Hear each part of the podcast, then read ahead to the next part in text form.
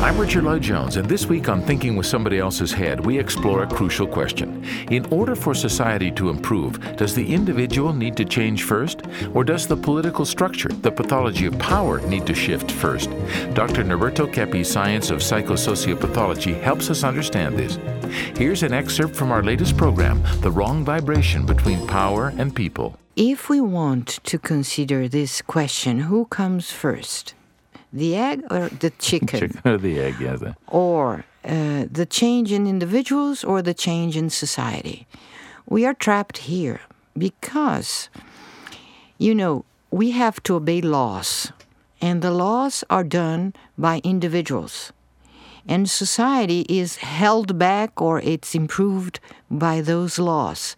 If the laws are good laws, they will improve society if the laws are bad laws, it will hinder society from its development. But in order to have good laws, one must have a higher level of consciousness. And generally, there are not so many people amongst the majority of the masses that bring this contribution. So, Considering this point of view that Keppe brings, because Keppe also is always concerned with the concept of democracy and freedom and a good society. So all these concepts were, have been discussed uh, since a long time ago. But we have witnessed a decay during the time. The virtuous Romans and Greek Romans, they were much more developed in terms of society and democracy than we have now. Yeah. Even though laws were done, they do not follow those good laws. Yeah. They found means of escape. Yeah.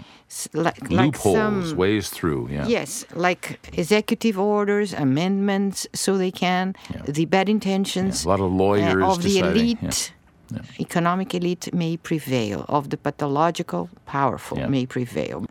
So, going back to society, one should resonate people and governors mm-hmm. and powerful mm-hmm. should resonate mm-hmm. in a mm. similar vibration in order to get a similar goal or vibrating towards the same direction. So one must go to the same direction. The problem comes when one of the two, which should be one and united, they go against the other one direction. in a different direction.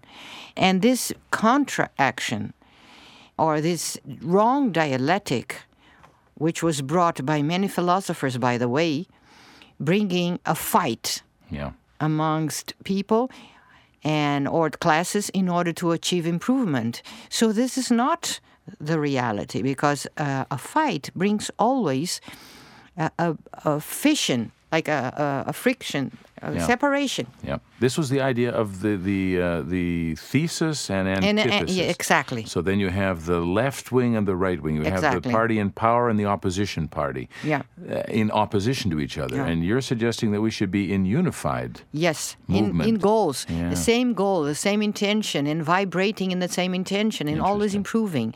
So uh, I understand that individuals that are, or that should be vibrating with the people with the same intentions, they would bring a lot of contribution to society. And society must obey or follow this um, orientations, this consciousness, and vibrate in a similar way in order to improve. Because you know, people, if you have a, a, a bad government, if you have a too too much pathological government, this is a sign that the people is corrupt. So corruption and pathology in power, they always come together. As virtue in, in the people bring always good leaders, and good leaders bring virtue in the people and progress in society. Consciousness is our biggest weapon, so please contribute by spreading our programs. Our Full Thinking with Somebody Else's Head program, The Wrong Vibration Between Power and People, is available now on our site at healingthroughconsciousness.com. It's also streaming along with all our programs on the Stop Radio Network. I'm Richard Lloyd Jones. Thanks for being part of what we do.